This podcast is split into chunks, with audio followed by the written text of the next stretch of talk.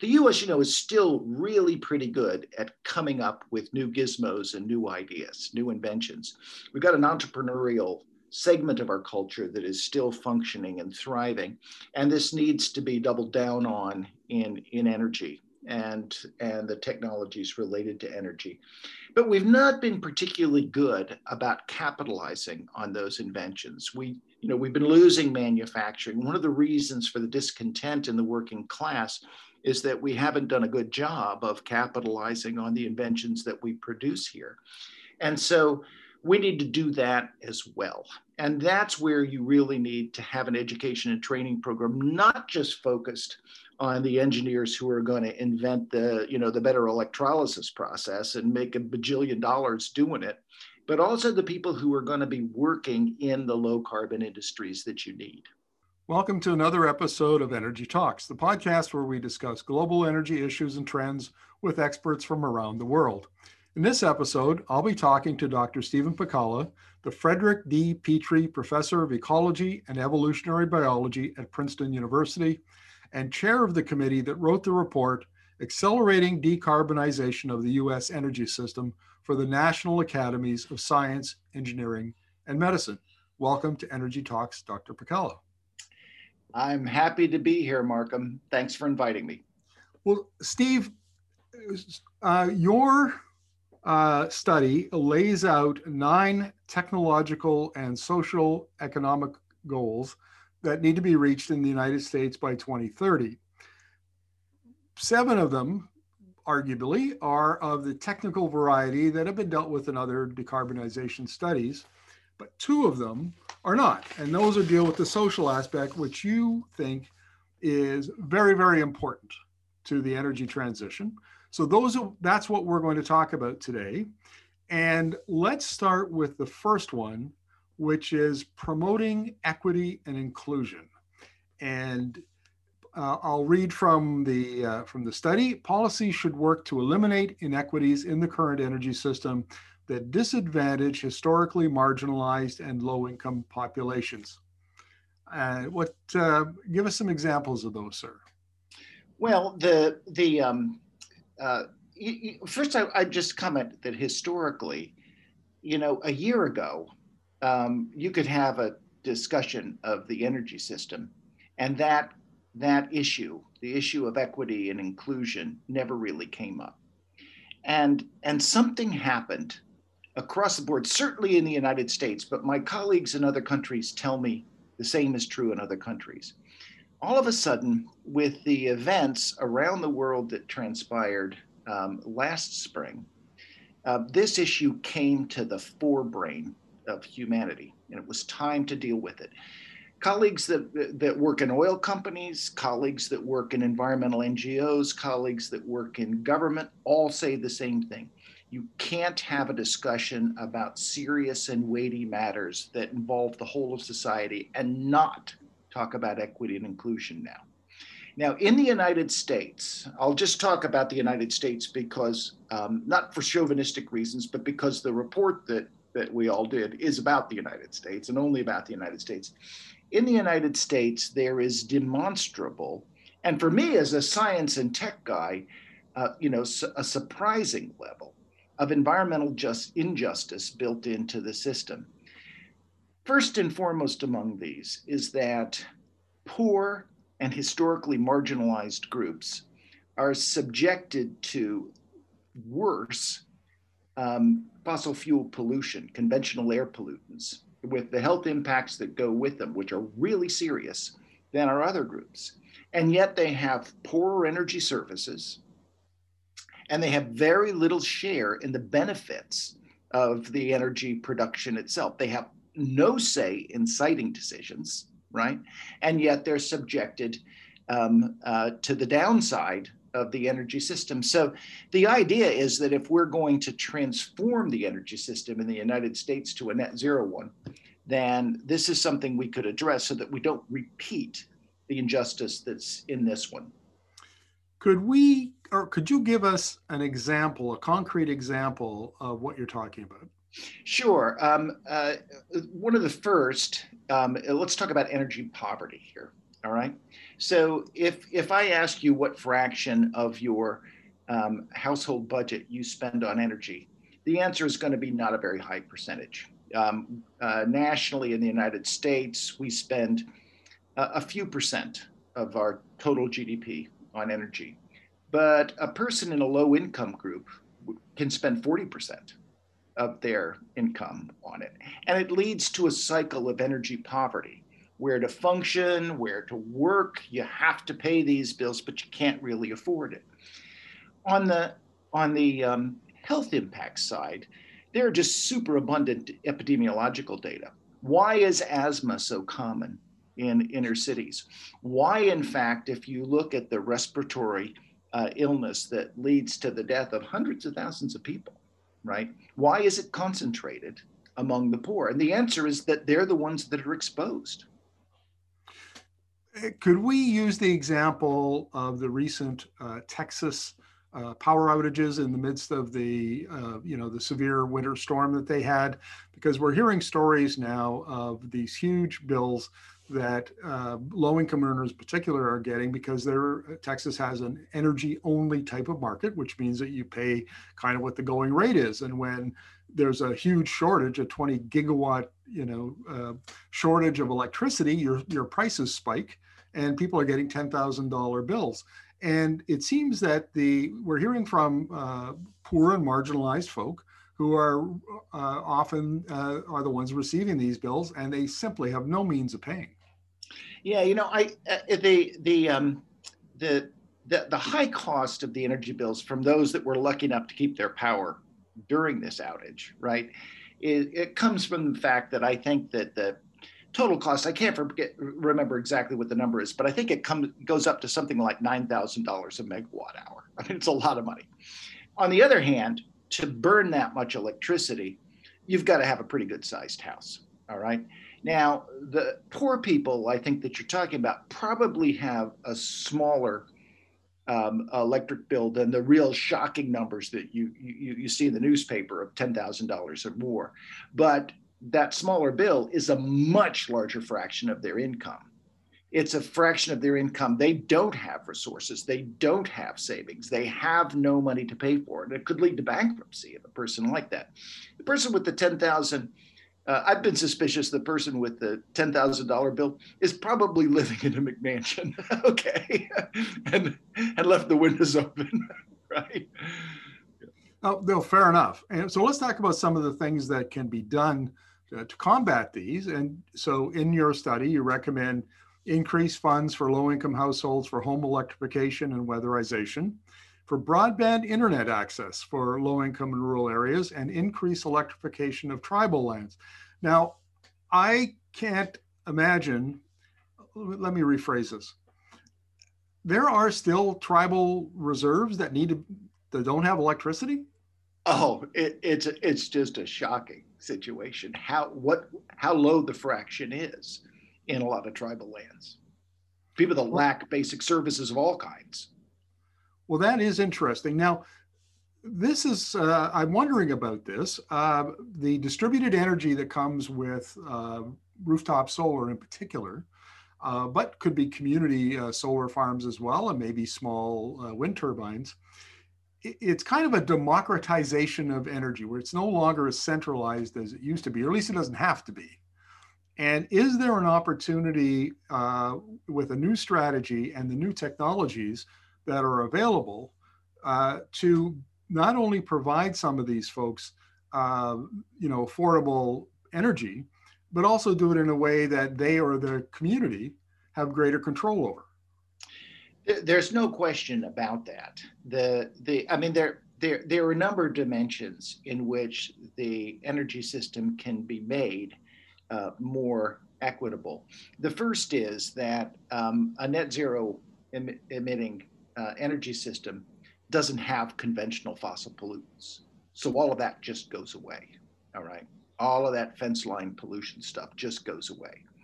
And what you said is also true that wind and solar is um, distributed broadly across the land. Fossil energy resources, both the location of the fossil as it's extracted from the ground and also where it's burned like in a power plant those are really concentrated facilities right? Where where that occupy a relatively small fraction of the total land.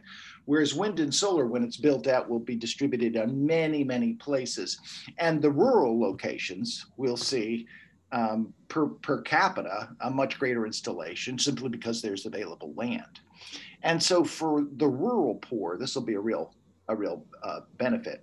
Now the exception is in those regions that happen to also be regions of say fossil energy production, the coal fields, the oil fields, um, or um, uh, heavy fossil fuel use. The town in the Midwest in the United States that has a coal fired power plant and is the dominant employer. There, you've really got a problem to make up um, if that facility closes. But on but the number of communities that that get new jobs and new sources of revenue is much larger than the number that lose. Now, including broadband, that doesn't help if you're one of the ones that lose. So I want to make make it clear that we're worried about the people that are going to lose, even though they're in a minority of communities. And we'll talk about that in just a moment. I was interested to see that the broadband internet access is included in your list. And I want to use my own example, uh, own case as an example of why broadband internet access could be so critical to creating jobs. I mean, we do energy media interviews on Zoom uh, around the world. Uh, and we do it from a, a home-based office in uh, a city of 10,000 people on a big island off the west coast of Canada. And this is in many ways, many parts of America would be considered a rural or you know small small community, and yet we can do this kind of work because of the technology we have, and, and can access through broadband broadband internet. And so I think of you know some of these rural poor or, or inner city poor folks who could perhaps use broadband internet to create uh, or access employment and business opportunities that would never they would never have access to uh, you know before the internet came along. There's no question uh, about that. Uh, in the summers i live uh, off the opposite coast of canada on an island. And uh, i've got pretty good broadband there you know? And, and um, and so I can maintain the reason I can live there is I can maintain my my work um, the way we all have during the COVID uh, lockdowns, or at least a large fraction of us. The reason that broadband is also, though, in an energy um, study and uh, as part of energy recommendations, is that you also need broadband to effectively manage the variable grid that comes from a wind and solar heavy uh, grid. We need a smart grid, and so you need smart meters, and smart meters need to be web co- connected. Very interesting point. Well, let's go on to supporting communities, businesses, and workers. And your study says that any fundamental technological and economic transition creates new opportunities as well as job losses and other associated impacts in legacy industries.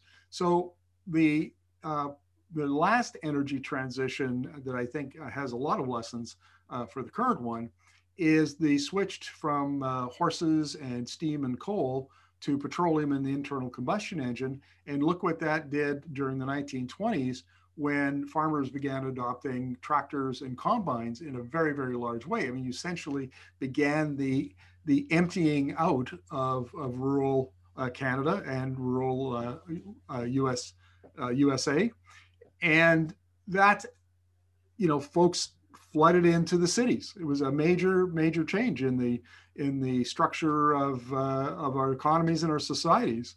And I assume that what you're suggesting here is as if we have a similar process take place, that it be managed a little better and a little more equitable. And uh, have I got that right? Yeah, you do. Uh, you know, so there are ethical reasons to try to take care of the legacy workers and the locations with heavy dependence on legacy infrastructure that you know that is no longer needed um, uh, in a transition. But there are also simple pragmatic reasons to maintain a transition. In this case, one that's going to take 30 years. You're going to have to maintain public and political support. And, you know, there's an asymmetry of how people care about gains and losses. Although a lot of people will gain, right? We estimate in the United States more than a million new jobs during the 2020s, and they're good, good jobs. It's the people who lose that are devastated, right? And if you've lost fossil employment and you're, you know, that's the dominant employer in your town, what are you supposed to do? Now, historically, we've, as you mentioned, we've thrown those people under the bus. They just had to, to move on. Look at the yellow vest movement in France this last summer.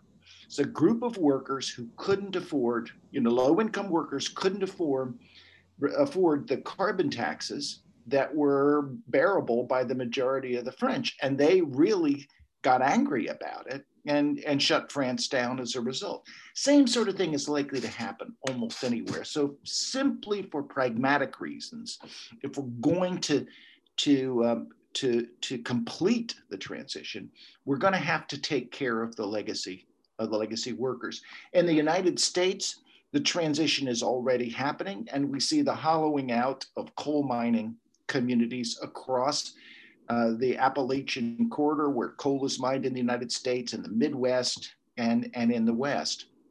Uh, we also see coal fired power plants shutting down all over the place and hollowing out their communities that are dependent on them. The recent announcement by General Motors that it's only going to build electric cars by 2035, imagine what that'll do to the price of oil know, globally is a harbinger that you know oil and gas is next but we have a little more time for oil and gas because the studies indicate that you don't start to lose those jobs until you know well not in earnest till around 2030 or so during a transition so we're going to have to take care of those people in a way that we haven't in the past well, let's talk about another aspect of the oil and gas worker transition. And I've done a fair amount of reporting on this in both the US and Canada. And that's the effect of digital technologies, robotics, automation, and so on, uh, regardless of whether there's uh, uh, competition coming from electricity or displacement coming from electricity. And we, I just did an interview a few months ago with Ernst & Young on the Canadian oil patch, and they predict a 30% reduction in uh, work uh, in employment uh, by 2040, but other experts in the field say that's way too conservative. It'll be 2030 and maybe even 2025, simply because of the pace of things like artificial intelligence that are sweeping the uh, the industry. So now you've got that particular industry, which is you know places like Texas, a very large employer, and now they're being uh, affected by several really big you know tsunamis of change. You've got on the one hand oil now has a competitor and will one day start to decline. Uh, uh, demand will start to decline. And then on the other hand, you've got internally, the companies will want to be more efficient, right, to compete, the ones that remain. And so they'll be adopting these new digital technologies that replace workers and lower costs.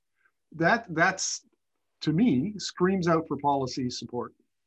Yeah, there, th- that's right, and and it is true that um, everywhere in the world, automation is affecting sort of primary extractive industries disproportionately. You see pictures of you know a giant strip mine in Australia with all of the enormous dump trucks, big rock trucks, being um, robots right? There's nobody driving them. There's like two people in the entire huge mine, right, running the whole thing a coal mine, especially like a mountaintop mine, looks much the same way already, and is maybe I, would have to check, but I, I uh, it wouldn't surprise me if it's the dominant reason for the job loss, even greater than the you know cheap natural gas and and cheaper than anything wind and solar now.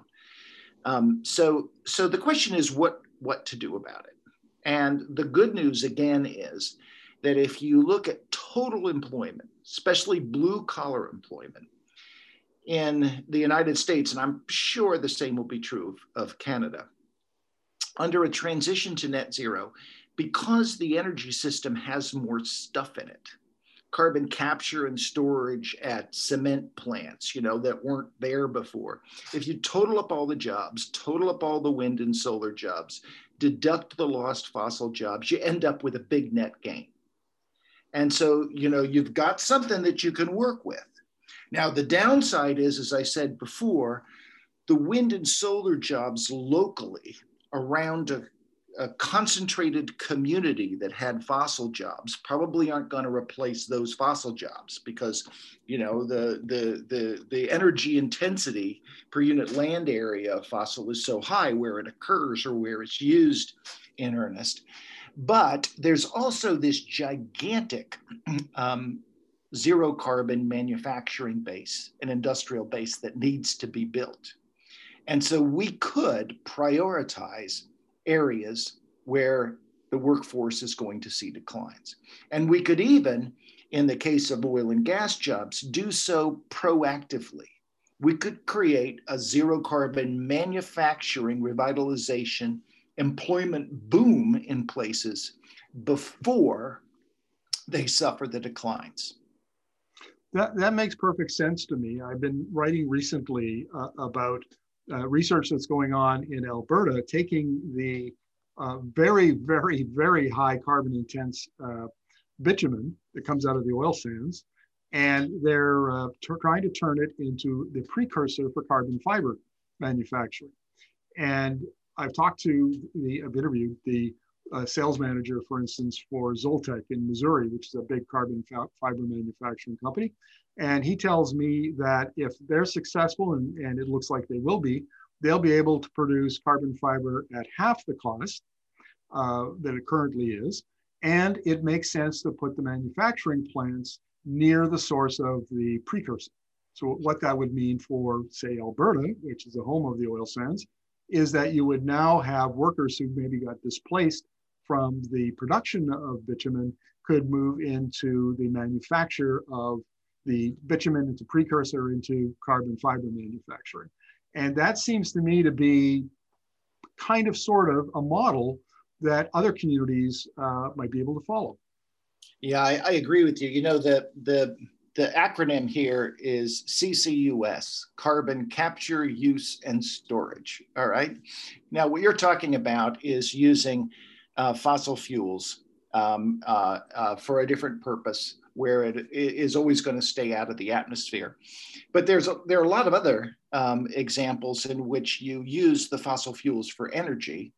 You capture the CO2 from those from the from the use of that fossil fuels, and then you use it either to make a product like carbon fiber, or you store it in a geologic reservoir. Okay.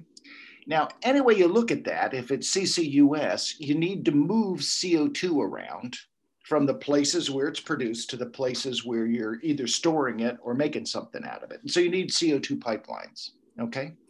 And we have, you know, we could make a, you could make a Canadian grid of CO2 pipelines, or you could have a hub and spoke model centered on the oil fields where the stuff is being produced and where the geologic reservoirs to dispose of CO2 already are.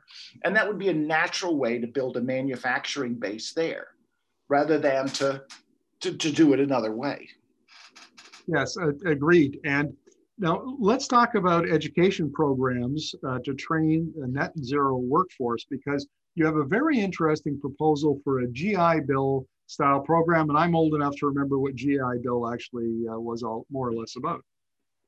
Yeah, so you know the the um, the the way that you take care of vulnerable communities is that you have to make sure that they're engaged in planning so that they know what's happening. You have to have a regional office where they can learn, where they can get uh, community block grants to do the training. You need to have uh, a source of capital that's available to attract, say, low carbon industries to replace what they're going to lose proactively. And you also have to be able to retrain the workers um, for, for, the new, for the new industry. And some of those workers aren't going to be tethered to their community and are going to want to join businesses that are booming elsewhere in the country. Because again you get a big net increase in jobs right? And so all of those say that you need a strong um, uh, uh, uh, education and training program and retraining program that is focused on those workers. And a lot of those workers are pre-college but some of them you also need all kinds of college educated people and you know you need a lot of rd&d for the later to to to buy down the costs of some technologies that are still pre-commercial that you're going to need late in the game. And so you also need expanded um, uh, uh, uh, uh, you need expanded workers who have PhDs, you know, and work directly on technological development, that sort of thing. So at all levels, you need expanded education and training. And so, and so we have a comprehensive program that begins with a GI Bill, which basically says if you want to work in this industry, we'll pay for your education. Full stop. Okay, that's what it says. And in my interviews with um, uh, executives and, and, experts in uh, various uh, energy industries, I'm often told that the worker of the 2020s will be different than the work the workers who came before. For instance, they will have data attached to almost everything they do. And so they're going to need a new skill set or re, uh, retraining, uh, reskilling, as it were. And that will get provide a huge opportunity for the uh, you know younger people who are entering the workforce because they would be more uh, technologically adept, more digitally adept than than older workers perhaps would be. What's your take on that? Well, I mean, it it's um, it's demonstrably happening already, right? There's no question uh, about it. With that said, though, um, an energy transition does have a lot of work for the next 30 years just building all this stuff. And that means that the traditional trades and construction workers have sort of 30 years of work. And if they're old, guess what? they don't need it to last longer than that. You know, I can say this as a 64 year old, right? Well, it, let's talk about uh, how that all gets managed because what you're proposing is a two year national transition task force. Can you tell me about that? Yeah, so you know when we looked and and tried to map out uh, where all the environmental just injustice is in the current energy system, and to try to identify the communities that were most at risk, what we ran into was just a lack of a comprehensive assessment. There's no sort of wall to wall data. There's some excellent regional ones. There's some excellent studies of what has worked locally, but there's not nearly enough to engage in the kind of proactive action that we're going to need across an entire country. And so, one of the earliest actions is to have a two year intensive task force that's going to map that sort of stuff out.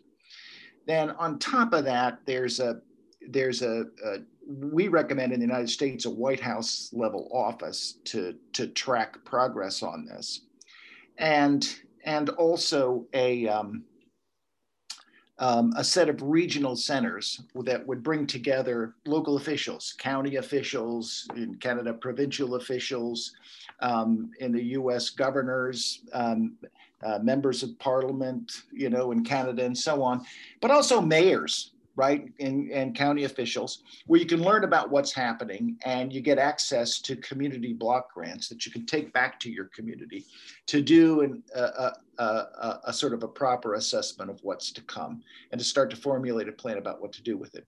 We also have an extension service built into the, our Department of Energy so that you can get technical assistance during that process. And finally, we have an independent National Transition Corporation that provides direct aid and a conduit to capital that works together with a new green bank so that you can have the access to the capital that you're going to need to actually do the train uh, the transition. And then on top of all of that we've got this educational program i'm talking about. So it's an integrated system that's designed to figure out what we need to do nationally and then to provide the local resources needed to do it from the bottom up, and in which you're giving people in their local communities a voice and a say in what happens to them. Now, let's wrap up our conversation, Steve, with going back to the big picture here. Because uh, when I read uh, President Biden's climate uh, policy and clean energy policy uh, that was in his campaign platform, he talks very specifically about how the United States has fallen behind the uh, behind China uh, and to some extent Europe on in terms of innovation and technological prowess. It is no longer a it is not a clean energy superpower. It is not a clean tech superpower. And and part of his uh, his two trillion dollar commitment is to is to win that arms race. He wants to put America back in global leadership, uh, a position of global leadership uh, in clean tech and clean energy. And if you look at this, uh, his strategy is a mobilization of the national economy and a mobilization of the people to, you know, seek out the op, mitigate the risk and, and seize the opportunities that are being presented by the energy transition. Your workers are at the core of that. You've got to have people with the right skills, the right training. You've got to have everybody from solar installers to PhDs and, and engineers and so on. All of that are a key component. And so for those folks who might say, well, why we shouldn't spend public money on this, let the market sort it out. Uh, the other countries are not doing that. China's not doing that. Europe's not doing that. The other competitors are not doing that. And if this kind of a strategy is not put in place, it will hobble the US efforts to compete on a global level with these other countries. Would you agree with that or disagree? I absolutely agree with that. You know, it's um, it, it's a, a bit of a, a, softball to somebody like me who believes in in the power of human ingenuity to solve problems of this sort right? And and it's double the need for, uh, uh, um, that that it would normally be. The U.S., you know, is still really pretty good at coming up with new gizmos and new ideas, new inventions. We've got an entrepreneurial segment of our culture that is still functioning and thriving, and this needs to be doubled down on in in energy and and the technologies related to energy. But we've not been particularly good about capitalizing on those inventions. We you know, we've been losing manufacturing. One of the reasons for the discontent in the working class is that we haven't done a good job of capitalizing on the inventions that we produce here. And so we need to do that as well. And that's where you really need to have an education and training program, not just focused on the engineers who are going to invent the, you know, the better electrolysis process and make a bajillion dollars doing it, but also the people who are going to be working in the low carbon industries that you need. Well, I, I would agree wholeheartedly. Steve, thank you very much for this. It's been a very uh, interesting and enlightening conversation. Thank you for having me.